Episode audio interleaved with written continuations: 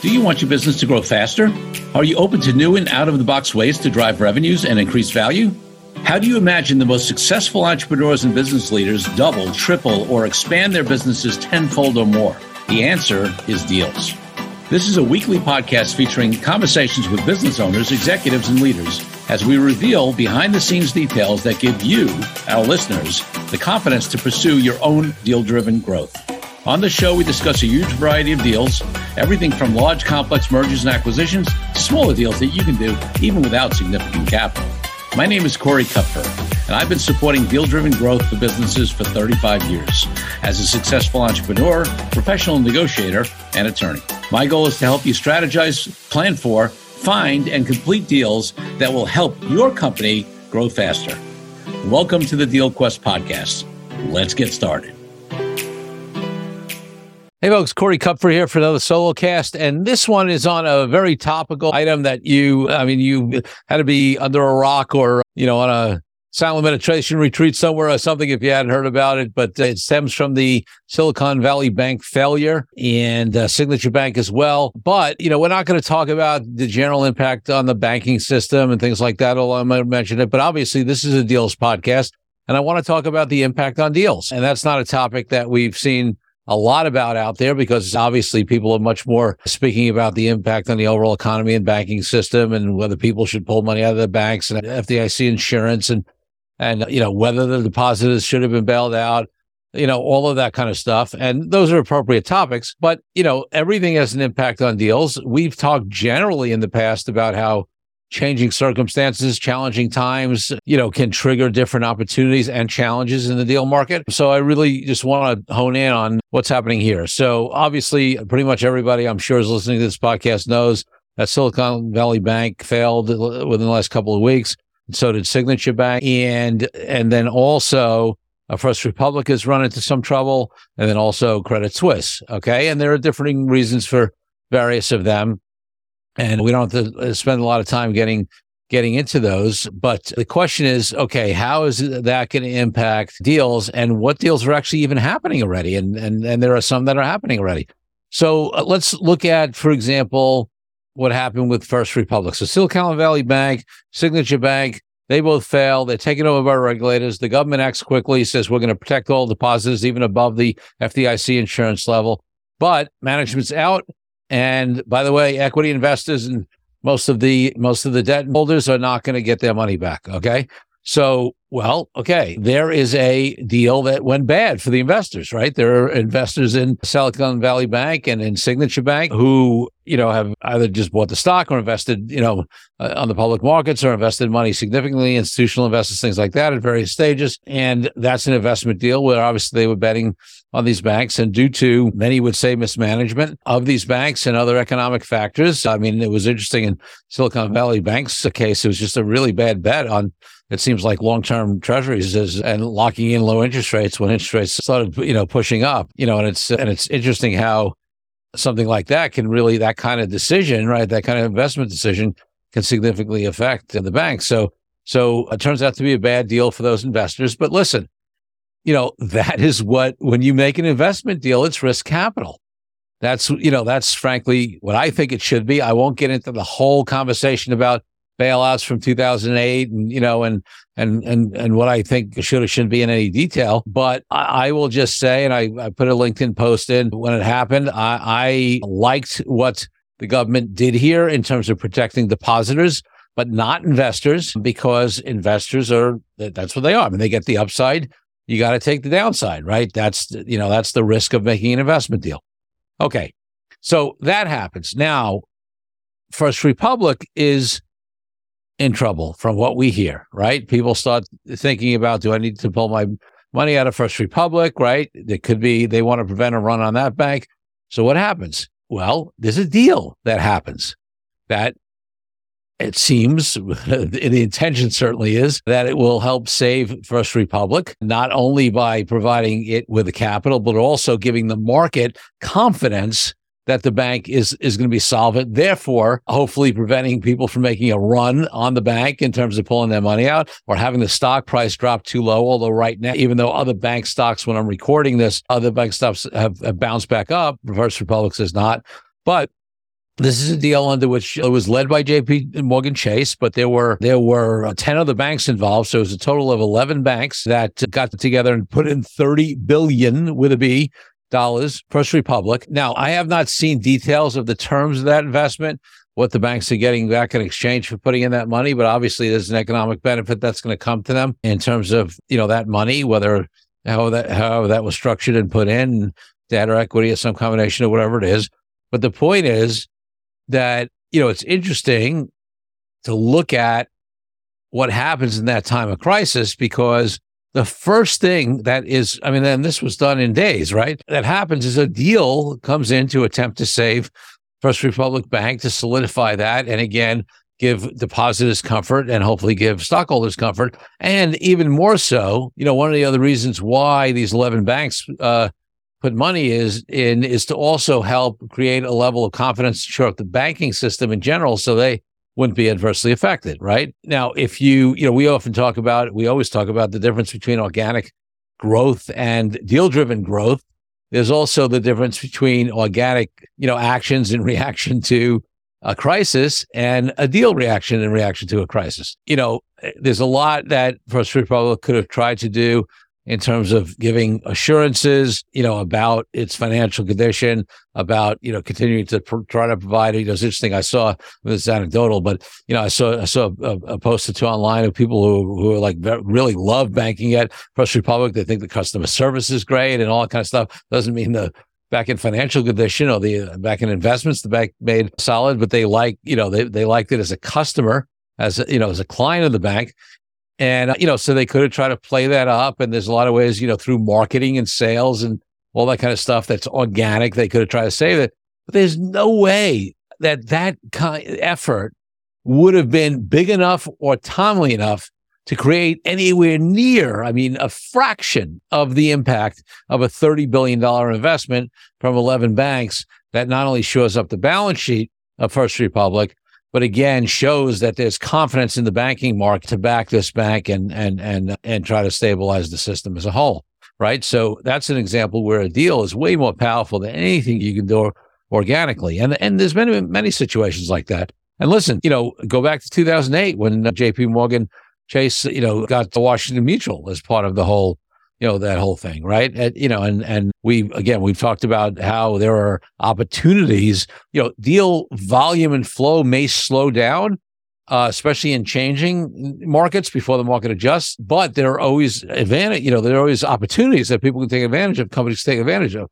Well you know the, what jp morgan chase was able to do with Washington Mutual and get it on the cheap back then, you know, I'm sure that whatever they're getting in exchange for, you know, what they invested in the First Republic is going to be on favorable terms as well, obviously, because First Republic's in trouble. So there are always firms, and I'm, I'm not, a, listen, there are vulture funds that really try to take advantage of companies when they're down. And they would argue that they provide a great service because they turn around these companies that have bad management or whatever. Others would argue that they, you know, a lot of them are just going to rip these things apart, you know, and sell it for the parts and try to make a profit. So you can debate that. But there are also good players that come in. And yes, do they get favorable economic terms? Sure, because that's the state of the market at that point. But also, there's a benefit to the other side of the transaction because they may have limited or no other options and you know other than going out of business right so that you know that that shows up there now, we've got another interesting thing that happened. Again, what is it? It's a deal. So Credit Suisse is another firm, you know, that was uh, in trouble. Now they've been in trouble for a number of years on based on ver- various things, which is sad to see. The bank's been around, I think it's 125 years or something. You know, it was a venerable institution, although, you know, a lot of those venerable institutions have histories of investing and funding things that we are now, you know, are bad parts of, of human history. But, you know, in general, it had a, rep- a great reputation for many years. And then a number of scandals hit it before this that adversely affected the reputation of the bank, ran into trouble. And now, you know, what happens is when uh, a company, a bank, you know, any kind of institution or corporation may have other troubles in, you know, in a, in a good time, they may be able to overcome those or at least balance it out somewhat enough to stay in business. But then you add in another, you know, adverse impact and it puts it over the edge. You know, it's the proverbial straw that broke the camel's back. So what happens there? I mean, Credit Suisse could have just totally gone out of business, but no, the the the government, right, the Swiss government helps broker a deal between UBS, another Swiss bank, you know, Bank of Switzerland, right? You and Credit Suisse, and uh, and and and and what do they get? Originally, I heard you know the price is going to be at about a billion. It was two billion. I think the number that I hear most reported now is three point two billion, and it was I think I believe also reported as a stock deal, not an equity deal. So uh, UBS didn't pay any cash, but they but they're buying in exchange for stock. So that is an opportunity, obviously, for UBS to consolidate. I mean, th- those were the two biggest banks in the country to really, you know, consolidate and take advantage of this situation. And again, what happened there? I mean, a deal happened. Without a deal, Credit Suisse would probably just be gone. Right. And I'm not saying that the investors in Credit Suisse got a, you know, got a great result, but, but the portion of that 3.2 billion in stock they get is better than they, eh, than they would have gotten on the alternative. So Let's take a break from the show for a minute so I can invite you to a new way to determine your deal readiness. I created a fast and easy assessment that will determine exactly how deal ready you are. Once you complete the assessment, I use your responses to identify the obstacles that are holding you back from being a deal driven growth genius. It's as easy as heading to coreykupfer.com slash assessment. That's coreykupfer.com slash assessment and filling out a few multiple choice questions. I'll be checking in after the episode to see what your results are. Now back to the show. There's another deal that happens, right, in this kind of market. So w- let's talk about the some things in the deal market generally and the impact on this, because I was talking very specifically now about the deals that happen that were triggered specifically by these bank failures and or challenges that, for example, First Republic and Credit Suisse had. But there are uh, impacts on the overall deal market as well, right? So first of all, let's look at bank deals and bank stocks. Um, so in bank deals, so, so bank deals had slowed down significantly at the end of 2022 into 2023 here. And I'm talking about, you know, buying and selling of banks. And those happen pretty frequently, you know, whether it's full banks, whether it's branches, whether it's, you know, different parts of banks. The volume had slowed already on that because of, you know, various concerns about uncertain conditions, obviously hiking interest rates, cost of capital, things like that, the economy being shaky. So already bank deals have slowed. Now, there is, you know, I've read some things out there, American Banker and others have put other stuff out there saying that this is even going to cause the deal market to slow even more.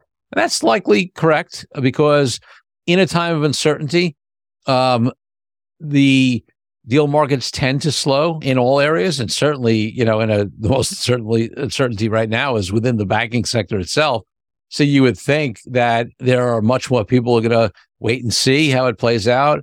Certainly, even if deals are going to get done, they're going to move much more slowly, much higher levels of. I mean, you know, you should be doing detailed due diligence anyway. But obviously, when you're looking at doing a deal in a sector that's in crisis, you're even going to heighten your due diligence, which means more more time, you know, involved in in doing that. Um, so I think that's probably right overall, at least for a period of time. Again, I've talked about in the past how that's usually the case. And then there's a normalization, right? Uh, the new normal comes in and deal flow picks up again. And, uh, you know, you've heard me say, and there's stats out there that show this, that there's not necessarily direct correlation or even close to direct correlation between various economic factors like rising interest rates and deal flow in a way that you think there might be, right? Because again, the market adjusted deals start to get going. But but you know, yeah, you wouldn't expect people to be on a bank buying spree in this environment right now. And so at least for a period of time, right? And then when you move outside the banking market, you know, again, we've been talking for a while on this podcast, and I've been asking the guests about what they think the deal market's going to look like in various industries, whether it's tech or financial services or you know middle market companies in in the Midwest or whatever. Uh, the various guests I've had on, we talked about various those, those topics. And you know, you know, most people were cautiously optimistic the deal flow seemed, still seemed to be pretty good despite increase in interest rates and other economic headwinds like inflation, et cetera. Um, you know, is this another factor that will cause deal flow to dr- continue to drop? Because it has dropped certainly compared to the last few years. The last few years were unbelievably hot, and cost of capital has gone up. And now, if you add some risk and uncertainty to the system, you know, is it likely that deals across the board will slow? I, again, I think so for a period of time.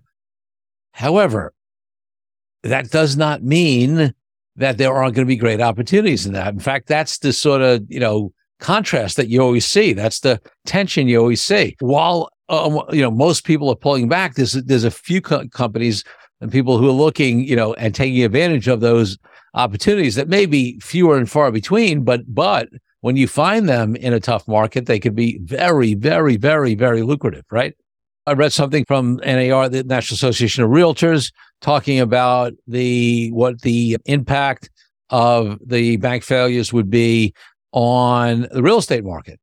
And you know, it was an interesting take there. And listen, you know, it's been proven over and over again. Nobody has a crystal ball. Nobody can predict the future, but it's an interesting conversation to say, hey, well, you know, is this going to cause even more problems and uncertainty? And the real estate market also will be hit by that. There's an argument for that. However, National Association of Realtors, and maybe it's their interest to say this, but you know, they were in this one article I read, they were talking about the fact that they think that this may cause the Fed to pause its interest rate increases. That's going to be a very interesting thing to see. I'm recording this about, I'm trying to think when the, if this is going to come out after the next Fed meeting or before, but any case, it's uh, right, right now, the, when I'm recording this, the Fed hasn't reacted. Maybe we'll see around the time this comes out or a little before or after what they're going to do. But you know, there there's been a split in terms of the view on the on how the Fed's been handling things. There are people who feel like it's been appropriate action to raise interest rates the way they have, and you know, fr- from what was an artificially low environment for so long, and there's no question it was artificially low. But you know, should you have raised it that that much? Should you have raised it that quickly? Um, some people are happy because it ha- has had a downward effect on, on inflation. Certainly, inflation is not where the Fed wants it to be or any of us want it to be. So they've previous to this have indicated that they're likely to continue to raise rates, maybe not at as strong of a pace. But will this change their mind? Well, the National Association of Realtors was theorizing that they might have put a pause on that, which would be positive. And they actually think that mortgage rates may actually come down as a result of this. So that might stimulate some additional real estate deals. Who knows? Interesting to see. Watch out for it. I think the last area I want to talk about, because, you know, we can talk about sectors and segments, but it's all speculation and also, you know, the, the same fundamental principles of the fact that there'll probably be a period of uncertainty and slow down and then a new normal are going to apply. And, and, I think in all of those sectors, although the timing may be different on all of it. But the last thing I want to talk about is is is psych. You know, I often talk about mindset, as listeners know of this deal. You know, the mindset of a deal maker, and and you know maybe ad nauseum because I believe in it so much. But you know, in these situations, you have other mindset things that come up, right? And you've probably seen it by your colleagues and your friends and your, you know, what people are posting online, right? There are some people when this happened who, you know, have already decided that the world's going to end, so to speak. You know, there's going to be run on all the banks. The economy's going to go to hell. We're going to be, you know, in a, in a recession, right? Other folks, you know, will say, listen, Silicon Valley Bank and Signature Bank were pretty isolated incidents. Silicon Valley Bank made a bad bet on long term, you know, treasuries at low rates, blah, blah, blah. The bigger banks, you know, have strong balance sheets, you know, nothing to worry about. You know, people, some people are rushing to move their money out if they have above the two hundred fifty thousand dollar limit at certain banks to try to, you know, spread it, and make sure they have FDIC insurance. Other people are saying, "Oh, come on! If you the big money sent to banks, too big to fail. If they bailed out the depositors on these small banks, of course the government would do it on the big banks. Plus, the odds of the big banks going, you know, going under." You know, they, they, their balance sheets are strong. Their capital, you know, requirements. They haven't made those kind of bad investments. So, but I'm speaking at it about it even more logically than a lot of people, right? Think about it, right? It's just people react. And it's interesting to see what people's reactions are, whether they go into fear immediately, whether they go into negativity immediately, whether they're by default positive, whether they are more analytical and spend time really, really analyzing it as opposed to just reacting out of their gut. And how this all affects deals is that there are many, many people who are going to go into their, their, you know, their, their, their cave or their shell or Uh, you know, their, their bunker or whatever you want to call it because of the fear of what's going to happen. And I'm not saying, by the way, that, you know, maybe this will cause more challenging time. I don't know the answer to that. I, if I'm guessing, I'm thinking that there's going to be some impact, but I don't think it's going to be as bad as people think. I think, you know, from what I've seen and read, I think the banking system in general is not, this is not like anywhere near 2008, for example. But either way, the point is, there's a difference between analyzing, taking some preventative mitigating steps, being aware, you know, maybe consciously choosing to pull back if that's what you think is right. But but staying alert, staying aware, seeing what's out there versus burying your head in the sand, right? And very many people will bury their head in the sand. And part and it's part in part because just emotionally they can't deal with it, right? They get too worried, they get too afraid. It stresses them out too much. There are people who sleep over this kind of stuff. And then there are those you know, who who don't. By, by the way, there are those who sometimes are overly positive. Oh, it's all going to be okay, whatever, and then they run themselves into trouble. But my point is, the best deal makers, wherever they are on the spectrum of belief as to how much or how little this will have as an impact on the overall economy or on the overall deal market, the difference between deal makers, true deal makers, are even if they think it's it's tough, or maybe especially if they think it's tough, or if they think it's probably going to be okay, they're still always looking for opportunities, right? They're still always looking for where there's going to be, you know, an opportunity. Whereas other people are shut down, or you know, they're, they're just they're never going to take. I mean, listen, any kind of deal has some risk in it, and in in an uncertain environment, it's harder for many people to take take that risk. But again, folks, listen, these these kind of times, these kind of opportunities often create the best deals, the most profitable deals, the biggest opportunities that people get if you're willing to, you know, stay alert, not bury your head in the sand and, you know, take willing to take some risk and, and figure out where the opportunities come up. So it's going to be really be interesting to see how this thing, you know, plays out over time and, and how not only obviously, listen, the first thing is obviously, will other banks be affected or not? That'll be a big difference. The other question is how will it affect the overall economy? And then how will it affect the deal markets in various economies specifically? And only, you know, and again, only time will tell on that. But it's just interesting to me that deals, you know, deals happen quickly. I mean, think about think about how fast this this thirty billion dollar funding came in, and how fast UBS, you know, committed to uh, to purchase Credit Suisse. Okay, it shows you how quickly when it needs to be done people can mobilize and you know and and deals can get done and it'll be interesting to see what other deals get done to try to take advantage of and or help shore up whatever issues we have here for the benefit of sure the companies involved but also for the benefit of minimizing systematic risk i mean that's part of what the 11 banks that invested in First Republic made those investments for, right? Is to try to stop the any kind of tide or fear or panic or you know create more systematic risk because obviously that would hurt them you know directly. So yeah you know watch out. I mean you know maybe we'll, we'll see what happens. I'm, I'm going to track the impact on the deal market. I may maybe i'll do a follow-up podcast on this topic to see you know what we've seen come out of this. Um, but my request to you is keep your eyes open. You know, I'm not saying be falsely optimistic anyway. I'm not saying be pessimistic. I'm saying, you know, do your own analysis, but no matter where you are on that spectrum of optimism, pessimism, you know, etc., keep your eyes open for deal opportunities because they're out there and maybe this will be your best deal yet. All right, folks. Talk to you next week. Take care. Thank you for joining me on this episode of Deal Quest, where we help you understand how deal driven growth can be your ticket to freedom. I want to invite you to a unique way to tap into the wisdom and experience of the DealQuest community. Join the DealQuest Deal Den Zoom calls, a free monthly 90 minute mastermind. In the mastermind, we address all the challenges you may be facing and help support you with the opportunities that may arise in terms of deal driven growth. You will get input not only from me, but all the members on the call will collaborate and serve each other in a mastermind format. To sign up for the free mastermind, go to www.coreykupfer.com slash dealden. That's coreykupfer.com slash dealden. I'll see you there. I'm Corey Kupfer. Until next week, wishing you the freedom and financial prosperity that I know your deal quest will bring.